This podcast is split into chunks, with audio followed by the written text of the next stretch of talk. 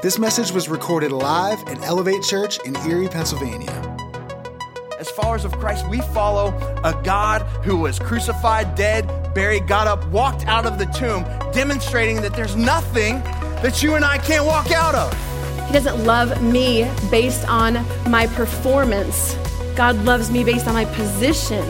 It matters so much that we imitate Christ and we live out those principles. There's nothing that you could do. There's, there's no great sin that you could have ever committed that would be a barrier between you and Jesus. To learn more about Elevate, how you can get connected, or how you can support the work that Elevate is doing in Erie, visit elevatechurch.com. Hey, Elevate Church, this is Chris Hodges at Church of the Highlands in Alabama, and I serve on the board of ARC, and I just wanted you to know how proud I am of you and your pastors, Colby and Kristen, and all that you've accomplished in such a short amount of time. In fact, just a few weeks ago, I had the chance to spend some time with your pastor in Atlanta, and you guys have some amazing leadership in them. I'm really excited that you're doing the series Four Cups based off of the book I wrote several years ago. And since Pastor Colby is out today, he asked if I would share this first message in the series that I preached here at Church of the Highlands. So I hope you enjoy it. Let's open up our hearts to God's word today. God bless you. We welcome all of you guys. We're so glad you're here today. How about it, Grants Mill? Come on, say hello to your church family. Yeah. All right. So I've just written a, a, brand new book, and I'll tell you a little bit more about that in, in just a second. But it came out on Tuesday, and I'm very excited about uh, this book. But I wanted to tell you the story behind how it all happened, because about three years ago, I had the opportunity to take my first trip to the nation of Israel to do a Holy Land tour, and I did it with about uh, 40 of my pastor friends, and it was fantastic. Absolutely fantastic in every way. I highly recommend it. It ought to be on your spiritual bucket list. You will not be sorry uh, if you make that uh, just uh, something you try to accomplish in your lifetime. Uh, but it was very different than what I was expecting. And, and some of that had to do with the tour guide that I had. He loves God, and, uh, but he's an archaeologist. He, he loves really digging into you know, exact facts and so, there, so when you get to Israel, you know, one of the things you want to do is you want to go to all these sites that you want to be where Jesus was. I want to, I want to step in the very places where Jesus stepped. And, and so they have all these places, the Sermon on the Mount and the Mount of Transfiguration and where the wedding at Cana and all these places. But when you get there, they have the spot but it's called the traditional location of it. And, and our tour guide took great pleasure in telling us it probably didn't happen here. and I was like, uh, you know, I was like, I was waiting for this kumbaya moment, and he's like, man, that, that, that Holy Spirit just flew away every time he said that. You know, it's like, man, you're just kind of, you're crushing my moments here. And he's like, oh no, I probably, you know, because you go to this baptism where the baptism in the River Jordan, there's people there getting baptized. You're like, oh, it's right here. And, and he goes, no, no, it's probably about eight miles down the river. Like, oh, you know, it's kind of kind of terrible. And so, in fact, we went to Nazareth where Jesus grew up, and they have a first century home there still that they, they've excavated. And you know, you can look at it and see what, the, what kind of houses or homes they, they would have lived in. And of course, they're very uh, archaic as you can imagine. And he said, Oh, by the way, when you're looking at this, this is probably similar to where he was born. I'm like, No, no, no. He was born in a stable, barn, cows, pigs, a little manger straw. It's pretty. I've got it on my coffee table. It's pretty, you know. He goes, No, it wasn't a barn. It wasn't, it really wasn't what, you know, stables didn't look like you know, like an American stable. I said, I went there and I said, well, then what did it look like? He said, well, they probably, their stables were probably caves. It was born, Jesus was born in a cave. And I'm like, well, it don't look pretty on my coffee table. Cave, I don't want a cave in my front yard. And anyway, just, just kind of ruined it for me a little bit. And so the last day we're, we're, gonna do, we're doing the, um, the Via Dolorosa, the, the last steps of Jesus through the, the gates of Jerusalem and to, all the way to the, the cross. And so that's a very touching moment. Those are the exact places. Uh, but right before, we, w- we went to the place where he spent the night before he went to the cross, the Garden of Gethsemane, uh, the Mount of Olives. You can go to this garden of olive trees. And, and of course, Jesus prayed that last night. That's where he was arrested, that's where it all began. And so you're there, and so we decided to, to take communion together. Now, I've been in church my whole life. Communion is, it's a cup and it's some bread, right? That's what it is. And our tour guide said, No, that's not what it is. I'm like, No, don't tell me. We've been doing it wrong all these years. And actually, when he, when he told me what it would have looked like on that night, on that Thursday night before Jesus went to the cross, I got one of the greatest revelations of my life. He says, No, actually, when Jesus would have observed the Passover meal, the Passover celebration, we're going to talk about that next week, the Passover meal he said, actually, from, from the book of Exodus to today, when Jewish people celebrate the Passover, it actually, there would have been the bread, but there would have been not one cup, but four. I said, well, tell me more about these four cups. He said, yeah, they would actually read through one passage of scripture. The same passage has been read through since, since the book of Exodus, the Moses story, until today. That they'd read this one passage, and in that passage has these four statements and they drink a cup of wine with each statement. Now, things are kind of coming together because in Luke 22, when you have the Last Supper uh, in, in, Scripture, uh, the cup's mentioned several times. And I, and I, never, I, always knew that. I was like, wait, I don't understand why there's mentioning it so many times because it's just one, right? And now it's all coming together. Yeah, there were. Jesus would have had, there would have been four cups of wine that they would have had at that past Passover meal. And he says, that's nothing. So they all represent, he said, God's plan for people's lives. It was God's plan that He had for the children of Israel when they were in Egypt but that those plans are eternal. You can see them. He said those same four things are all throughout Scripture. They're in the Great Commission of Jesus. They're all throughout the book of Acts. They're all throughout the New Testament, Old Testament. It's cover to cover. And I thought, yeah, I know those four. Because we had already organized our church around what I knew to be the Great Commission of Jesus, around the four things that God wanted to do in people's lives. I thought it originated with Jesus. I had no idea it had always been in God's heart. He has always felt this way about you and me. Well, I came home intrigued by that.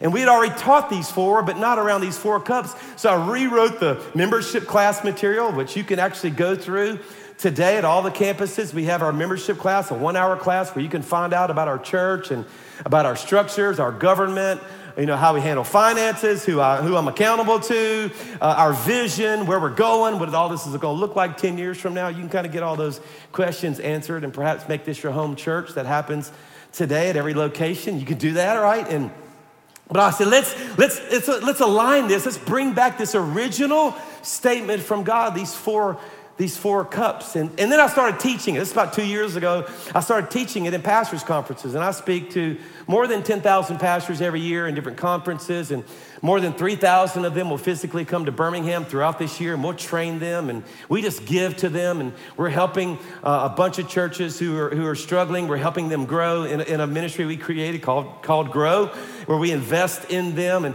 and I needed a resource. I needed something to give them because I started teaching them these four cups. These are the four things that God wanted to do. That if you're going to have a great church, you have to build your programming and your ministry around the four things that God wants to do. Not what you want to do, but what God wants to do in people's people's lives. And, and I really didn't write the book to write a book. I wrote the book because I needed something to give in our membership class and something I could give to these, these growth pastors. And anyway, it, it released, and thank, thank God, thank God for it. And we've got copies available for you today. And as always, everything we ever make available to you is at cost. And it's, it's, it's, it's at, we do that for everything, the coffee, whatever we have, we, we make that at, at cost for you guys. And, and, but if this book makes anything, you know, it's full price for those uh, outside, you know, if it does does make anything, we've decided to give every penny of it to help these churches that are struggling, and we're going to invest in, in them to help their churches grow and implement these ideas. Y'all think that's a good idea, everybody? So, yeah, we're just going to invest in them. So, anyway, it's out there. Check it out if, if, if, there's something you're interested in. But we wanted to do a series around this, and I want to teach you things that I did not include in the book. And I want to take you on a spiritual journey. I want to take you to a place that has been at the heart of Highlands since the day it was created. In fact, a lot of you don't know this that Highlands was created with one thought in mind that we thought there might need to be a place for people who said this there has to be more. There has to be more. I mean, I love God and I've been in church, but there just has to be more than what I'm currently experiencing. That's even where the name came from. Church of the Highlands. Let's go to higher heights. Let's continue to pursue all that God has for us. So I want to begin the series with this simple thought, and that is more than 3,000 years ago, God made some promises to a group of people in Egypt. the Israelites. And those promises continue to stand at the heart of everything He wants to do in your life today. God, the God of the universe, has an offer on the table for you. He's made you some promises. And I want to just talk about the idea of promises today. This is not in the book, but I think it'll bless you really good. Get your message notes out in your worship guide. Take some notes along with me. Look at this verse in 2 Peter chapter 1. God has given us his very great and precious, say the word out loud, his precious promises, promises so that through them, so the promises have a purpose. So, like when you discover the promises, they do two things. One is, this is huge. I hope you grab this. So that through promises, you're able to participate in the divine nature. So chances are you're, you're participating in something right now and it isn't quite so divine. like, like even a lot of Christians are living very natural lives. Let me say it this way. So the world's realities are greater than God's realities. You're not looking like scripture, you're looking like what the devil has planned for your life because you're, you're a Christian, but you're participating in a natural life. And God, listen, listen, listen. God's never designed you to live a natural life, He's designed you to live a supernatural life. Can I get a better amen, somebody in this house who believes? Yeah, it's true. So promises help you participate in that nature and will help you escape the corruption that's in the world. Well, I'd like to have both of those. Like God has promises for you that will let you live a supernatural life. And those promises, the Bible calls the Word of God the sword of the Spirit. These promises are a weapon that allow you to escape the corruption that's in the world caused by evil desires. Jot this down if you're taking notes. This is the definition of promise it's an offer with a guaranteed result. It's an offer. And I just want to dangle this carrot in front of you and let you know that God has an offer on the table. Now, check it out. Chances are all of us haven't fully realized that offer. Let me say it this way. So God has more on the table. He has more that he that is available to you that you're not realizing yet. There's an offer and it's in the form of promises. We're going to look at those promises today. God has a promise for you. And when God fulfills his promises, they always come to pass. God's promises, like chances are, promises have been made to you, maybe by a spouse, maybe by a parent, maybe by your employer, and they broke those promises. All of us have been on the receiving end of broken promises, not God. Not your God. God always keeps his promise. Joshua 21 says, Not one of all the Lord's good promises to Israel ever failed. Every one of them were fulfilled. And let me point this out. While they were living, they thought God was not going to fulfill it. It looked like it wasn't, but he ended up doing it. Usually never in the way that we think, but he always fulfills it. And some of you have thought that. Well, no, God does go back on his promises. Like they're in there and I'm not getting that. No, no, no, no. I'm telling you, he always fulfills them. And I'm going to show you how in just a moment. Hebrews chapter 6 says it this way. So let's go to the New Testament. When God wanted to guarantee his promises, he gave his word, a rock solid guarantee. God cannot break his word. And because God cannot break his word and his word cannot change, the promise of God is also, see this word now, unchangeable. In other words, they are eternal, they are unconditional. He always wants to do them. There's nothing you can do to say, God says, well, forget it then, you can't have it. No, no, no. They are unchangeable. You need to know that. And we who have run for our very lives to God, I love that have every reason to grab these promises with both hands and never let go. And that's the journey we're going to go on. I'm going to reveal them to you and help you grab hold of them and live them out so that you can have more than you're currently experiencing. Now, if you're happy with where you are and you have no desire to, to go to higher heights, this might not be the best church for you. Because we are going, we are, we are going to pursue all that God has for us. Amen, everybody? Now, it's an unbreakable spiritual lifeline. What, what is? The promises. Reaching past all appearances, and they will take you right to the very presence of God. I'm dangling that in front of you. Right in the very presence of God. So, three things you need to know about promises. Jot these down if you're taking notes, and that is that you need to know what these promises are. Like, you need to know His promises. And a lot of us know some of them, and some of you don't know any of them, and but there are a lot of promises. God has made you some promises, and they need to be made known to you. Look at this verse in First Chronicles. O Lord, for the sake of your servant and according to your will, you have done this great thing. And David was worshiping because you have made known all these great promises. He celebrated the fact that, oh, I see it now, God. And you say, Chris, where are all these promises? They are in His Word. If you want to know what the Bible is, the Bible is a book of promises. And in it are the lifeline, the things that we grab hold of with both hands that will lead you right into the very presence of God. It'll let you experience the divine nature and help you escape from the corruption of the world. That is why it is absolutely imperative that if you want to grow in your walk with God, you want to experience all that God has for you, you need to read your Bible every day. Every day, get in God's Word. Every day, and not to read it to conquer it. We encourage people to read what's called the one year Bible, which is a little bit of the Old Testament, New Testament, a psalm, and a proverb every day. If you do it every day, you read through the whole Bible. But the goal isn't to read through the whole Bible. The goal is not to conquer the one year Bible. The goal is to every day is to, to, to discover a promise in that. Just grab hold of one verse, one promise. And so if you go to our website or use the Highlands app, I mean, like, it's the one year Bible is on the homepage because it's imperative that you find the promises of God. And here's what I want you to do, church. Listen, listen. Read your Bible every day with one, with one goal to, to get one nugget, one truth, one verse. Like every day, it doesn't all speak to me. Hope that makes you feel better, okay? It doesn't all, all of it didn't always speak to me. But every day I leave there going, wow, now that's good. And I'm gonna hang on to that promise. And let me tell you, when life doesn't make sense, you need to hold on to the promises of God. Whenever you're going through something difficult, you need to hold on to the promises of God. Like for every situation, one of the disciplines that Tammy and I do is that for every situation, we find a verse. In every situation.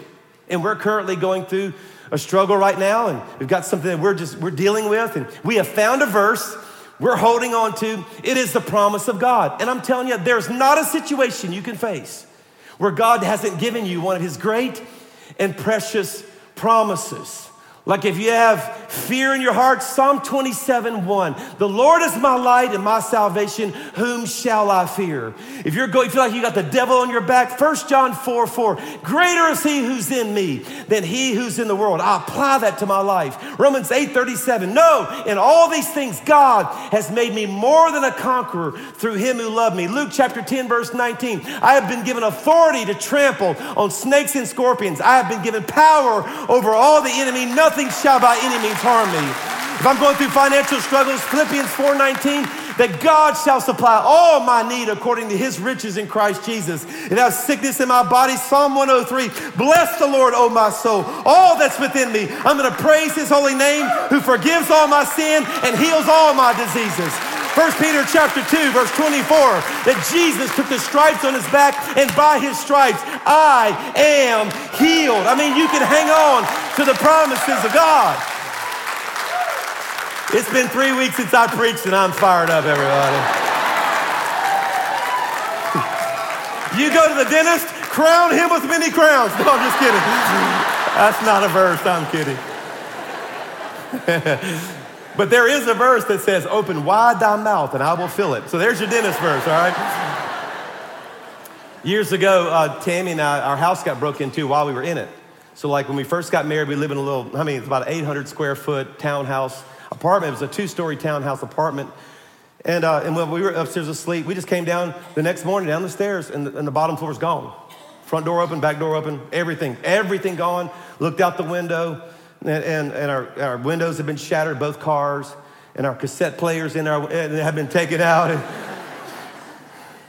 I mean, it was, it was, it was, a, it was a dark day. And, and, and, and not only do you lose all your stuff, but the feeling of being violated.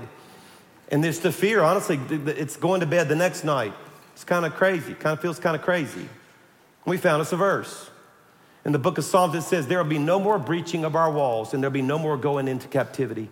And we put that on a note card at both doors, and we just claimed God's promises for our possessions and our stuff. When our kids started driving, Psalm 121, the Lord will bless your coming and your going, both now and forevermore. I mean, I had one of my kids, Lord, I really need this promise on their life. And, you know, find you a verse. You got to know the promises of God because when life doesn't make sense, you can hold on to the promises of God. It's good preaching. I don't care what y'all say. Here's the segment, all right? And that is, I need to understand them. And this is where some of you say, no, God, God's into false advertisement. Like he says stuff and he really doesn't do it. Well, it's because you don't understand the promises. Here's a verse that's not in your notes if you want to jot it down Numbers 23 19. God is not a man so he does not lie. He is not human, so he does not change his mind.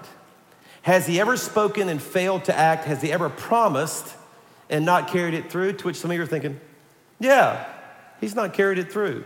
And that's where you would not know and not un- fully understand promises. That actually, there's two things you need to know about his promises.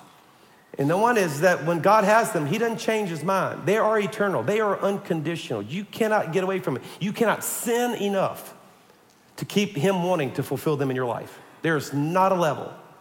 But you also need to know that they are not only unconditional, but they're conditional. Like every promise has a premise, it has some role that you play in it, like walking in a right relationship with God. I have things I can give my kids, but I can't if they choose not to be a part of the family. They have to stay in right relationship, and then I've got, I've got stuff, way more stuff than they have, and I can bless them. I need to walk in a right relationship. Somebody thinking, well, God's not faithful. Yeah, but you, are you in a right relationship? Second thing you need to know is that He always, he always requires faith. Now, let me just give you some pastoral advice. Get used to it. See, some of you still want God to give you stuff but you don't want to use your faith. You just want him to do it. And he's not going to do that because he wants you to trust him, depend on him, and that he knows will make you very close to him. So, without faith, it's impossible to please him. What's faith? It's that leap. I don't think it's there, but he told me to go there, and ah, oh, it was there. That's faith. Step out and believe it, even if you don't see the circumstances. That's how you get the promises. And here's the last thing you need to know is that God does it his way and in His time. And that's the part, again, we don't really care for. And God's kind of slow, He's patient. And He does that because while He's delivering it on the promise, He'll teach you something in the process. And I've told Him, God, I'm fine with going to heaven stupid and dumb. Just let me, you know? And He goes, No, we're going to learn some stuff while we're here. And He does that. But if you, if you stay in obedience, walk in faith, and let Him do it His way with His time, He never fails. Second Corinthians says it this way back to your notes. For no matter how many promises God has made, they are always yes, He did it. Man, He actually did it. And so through them, amen, He did it, is spoken by us to the glory of God. So you need to know them, you need to understand them, and this is what the series is all about. Third thing, write it down, and that is I need to pursue them. I need to pursue them. So they're not gonna automatically come to you, you've got to chase them down and I'm gonna help you. We're gonna take a spiritual journey. This is a, this is a spiritual maturity series. This is a, you're gonna look back six weeks from now and not be in the same place you used to be series. You're gonna love it. It's gonna be awesome. It's gonna be fun, all right? But notice what David, King David said about these promises Psalm 119. Your promises have, look at this, have been thoroughly tested. And some of you haven't thoroughly tested them. You claimed them, it didn't happen, you walked away. David said, Oh, that didn't work. Well, let me find out how it works. And he kept doing it, he tested it, and now your servant loves them. Eight verses later, he said this He says, My eyes stay open through the watches of the night that I might meditate on them, on your promises. So David's like thinking about them all the time. When he went to bed, he was thinking about how he could pursue God's promises. Now, it's going to take that kind of zeal and energy in order for you to realize them. But if you do, it's glorious. It's for glorious living. And I am making a personal guarantee. In fact, I looked up the etymology of the word promise. First used in the 15th century, this word promise comes from two words. The pro and the mis part are two words. And it literally means to send forth. But specifically meaning it always makes a guarantee, listen, about your future. Okay, so I can make a guarantee about your future. That if you know them, understand them, and pursue them, that there's a better life than you're currently living. Did you hear what I just said? So, like, if you like it the way it is, we envy you, okay? But if you think, man, there's a better life, yes, there's a better life. And I'm, and I'm offering you to take this journey with me through the four cups. Because the original promise, these original four promises that God made to the children of Israel, that Jewish people talk about every Passover, they are what our church has been built on, the principles that this church has been built on. They stand as, listen, the core, the four core promises that God made. Let me say it this way. So all the other promises center around these four. Like these are the heart of them. All the promises, He got thousands of them for you, but these are the big four. And they're found in Exodus chapter 6. This is that verse that Jewish people read when they take Passover, which we'll talk about next week. Therefore, say to the Israelites, I am the Lord, and therefore the Jewish people call them the four I wills. I will bring you out. That's the first thing God wants to do. I just got to get you out of there. I'm not worried about changing you. I'm not worried about fixing you. I'm not ready, I'm not ready to tell you how what your life's all about. I just got to get you out of there. I can't even start working your life until I get you out of Egypt. So I got to bring you out from under the yoke of the Egyptians. Then I will free you. This is interesting to me. I will free you from being slaves. Well, that sounds like what you already did. Like you got me out of slavery, I'm not a slave anymore, and now you're gonna free me from being a slave? Yeah. Because there are a lot of people that aren't slaves anymore. You're not slaves anymore, but you still have a heart of slavery. The way I like to say it is they were out of Egypt, but Egypt was still in them. They were thinking wrong. So they didn't know how to act. So God says, now that I got you out of slavery, I got to get slavery out of your heart. And I'm, I'm going to free you from that. I love the word free. And that's what we'll study. We'll study that in a few weeks, just that one, that one statement. Third thing, he says, I've got a promise for you, and that is I want to redeem you, redeem you. I've got to put you back to what you were supposed to be doing, because it wasn't slavery. And I'm gonna do that with an outstretched arm and with a mighty acts of judgment. And then the last thing is I'm gonna take you. I'm gonna take you as my own people. I'll explain all that in just a moment. And I will be your God. And then you will know, Highlands, that God is God because you're going to see this massive change in your life. Who brought you out from under the yoke of the Egyptians? I'm going to bring you out, I'm going to free you, I'm going to redeem you, and then I'm going to take you and make you a people group. I'm going to make you something great. So let's look at those as a tease. Here's what we're going to do. Today, I just wanted to help you to understand there's an offer on the table. Like there's more than you're currently experiencing. Next week, we're just going to understand this Passover we're going to understand that Jesus and how the cross of Jesus and that Passover celebration in, Exodus are literally the same thing. It's going to blow your mind what we've got for you next week, and it's on Palm Sunday where we celebrate the cross. And then we're going to dive into these four cups, each one at a time, and realize them together as a church. But let me give you a little preview, okay? And the first one is that God said, God said, I will bring you out. That was the first promise. And that is God's promise for me to be saved. God promises me, jot it down, salvation. Salvation. Now, here's the question, and here really lies the problem is that just about everybody, especially in Alabama, thinks, I already got that one, move on, what else you got? And we say that because we all grew up in church, because we think salvation is your church attendance, your denomination, it's the card you signed. No, no, no, no. All that was about your relationship to a church. Now, salvation could have happened, but for scores of people, they have equated salvation just with their church relationship, not their God relationship. That's a problem. Say, Chris, then how do I know if I've drank from this first cup or not? Well, I'll let the scripture speak to you because I'm going to give you a filter to let you know because every one of you are in one of these four. Every one of you. Like there's more for you to get in one of these four. And you might be in this first one if, if this verse makes any sense. Titus 3. It wasn't so long ago that we, those of us that have already drank from the first cup, that are saved, that we ourselves were stupid and stubborn. I love the message. Stupid and stubborn, dupes of sin, and we were ordered every which way by our glands. that means I was, my body was calling the shots. If my body wanted it, I did it. Going around with a chip on my shoulder, so I was, I was bitter, I, am I'm out of control. I'm tempted. Also, I was hated and being and hating people right back. That's what life without Jesus looks like.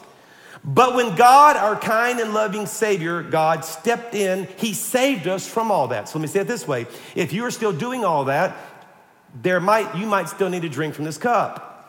Like if you're hating and hating back, and if your body calls the shots, just saying. All right? God stepped in, He saved us from all that. It was His doing. We had nothing to do with it. Here's what He did He gave us a good bath. and we came out of it new people, washed inside and out by the Holy Spirit. Our Savior Jesus poured out new life generously. God's gift has restored our relationship with Him. Now, that's the crux, that's the bedrock of what salvation means. Let me say it this way if you are not in a relationship with God, you're not saved. The Bible says that salvation is, is when you're in a relationship with God, not in a relationship with the church. That's a good thing, but that's not salvation. Salvation is when you're in a relationship with God. So if God is a million miles away, you need to drink from the first cup. There's a promise available to you so that no longer does your body call the shots. No longer do you hate and hate back. No, that's all can be gone. You can be a new person in Jesus' name, everybody. And there's more life to come. He's given us our lives back, and there's more life to come eternal life. You can count on this. I love it. So that's the first cup. So, all that to say is, if you have your own life still, there's that different life for you to have. And I invite you to drink from the first cup. There's an offer on the table for you to be saved, everybody, and to have a real relationship with Jesus. Can I hear a good amen? amen. But there's more. Scores of Christians are going to do that, and they count that the final step in the process. No, that just starts the process. Because then he says, now that you're out of Egypt and I've got you just out of there and you're saved, now I got to get the Egypt out of you. I've got to get the junk out of your life. And he says, and I will free you. I got to free you. Now, chances are, let me just say this 80 to 90% of you are in this one. So you love God, but you've never experienced God's promise of deliverance. Deliverance. Now, that word freaks people out because you're thinking, I mean, like, right? Like, woo, like my head's got to spin. You know, a Catholic priest has to come in with a cross and get the devil out of you, right? Right? Deliverance isn't for people with demons. Deliverance is for people who are still trapped in their old life. So you're a Christian, but you still are, your sin nature still is interrupting the process. All right, so you have this problem. So now if that messes you up and embarrasses you, don't. Because the great apostle Paul confessed in Romans 7 and 8 that he, of course, loved God. He's, he's planting churches and writing two thirds of the New Testament, but admitted that he was frustrated that his old sin nature was still showing up too much. In fact, he says, I keep wanting to do the good things and I find myself doing the bad things. And he, he got frustrated because what a wretched person you are. Who's going to rescue me from this body of death? He was so frustrated in that chapter. And I love it. I love his honesty. And he said this about himself in the end of that chapter. So then, I myself, in my mind, I'm a slave to God's law. So I've decided to follow Jesus. I, I, I'm in love with God's law, but in the sinful nature, I can't, I'm still a slave to sin. Like when it knocks on my door, I answer it and I do it. And I hate that. But then he gives us a truth of how to get out of it. I want you to see this. So it's in the next chapter. Therefore, there is now no condemnation for those who are in Christ Jesus. Now, it's good for you to know because that means, because the question is, what does God think about that? Here you are again on a Sunday. You said you wouldn't last Sunday, and you did five times this past week. And how does God feel about that? Well, the Bible says there is no condemnation. So God's not going, Are you serious? Really? Ah, put your hands down. You don't deserve to worship like that. That's not God. No, no, that's not. There's no condemnation to those who are in Christ Jesus. So, in other words, God goes, I've got, I've got a promise for you. In other words, He's not frustrated with you. He still He puts an offer on the table, and it's the cup of deliverance. That God wants. To God, I've got a plan for that. I had a plan not only to get you out of Egypt, but I have a plan to get the Egypt out of you. And a bunch of you need to experience that. You, we all need, right? Because it still knocks. So, how does it happen? Through Christ Jesus, the law, go back, go back. Through Christ Jesus, through Christ Jesus, the law of the Spirit of life set me free from the law of sin and death. He set me free from it. And that's what I want you to experience. And for some of you, that's where you're on the process. Here's the problem with that one tons of Christians get perpetually stuck in that one. Almost spend the rest of my life just working on me. How's it going? Well, God's not finished with me yet. Like we're just we're stuck there. And you didn't know that there are two more offers on the table for you to move from that and experience even more. I'm fired up about this. I, I, y'all ain't amen. That's so good, Pastor Chris. You preach that, baby. All right. Sorry. You didn't amen. I just amen myself. All right. So we, all right. Go to the next slide. All right. So the third offer is to redeem you. Now, the redeem, that's a tough word to understand. The redeem means to put something back to its original intent. So here's the promise God promises to restore me, He promises me restoration. Like God has something for you, He wants you to do. Now, if you don't shout on this next verse, you need to check your pulse, all right? Because this is good, what you're getting ready to see. It's in Christ that we cut three, find out who we are and what we're living for. All right, now you need to know this. Like if you don't know who you are and what you're living for, you haven't you have not realized the third promise. That God has something, He, he wants to reveal your uniqueness, and He has something for you to do. And, and long before we first heard of Christ and got our hopes up, He had His eye on you and had designs for us for glorious living. And not only just so you can go, wow, this is what life's all about, it's part of the overall purpose that God is working out in everything and everyone. All that to say is, God has a plan for your life where you can make a difference on this earth.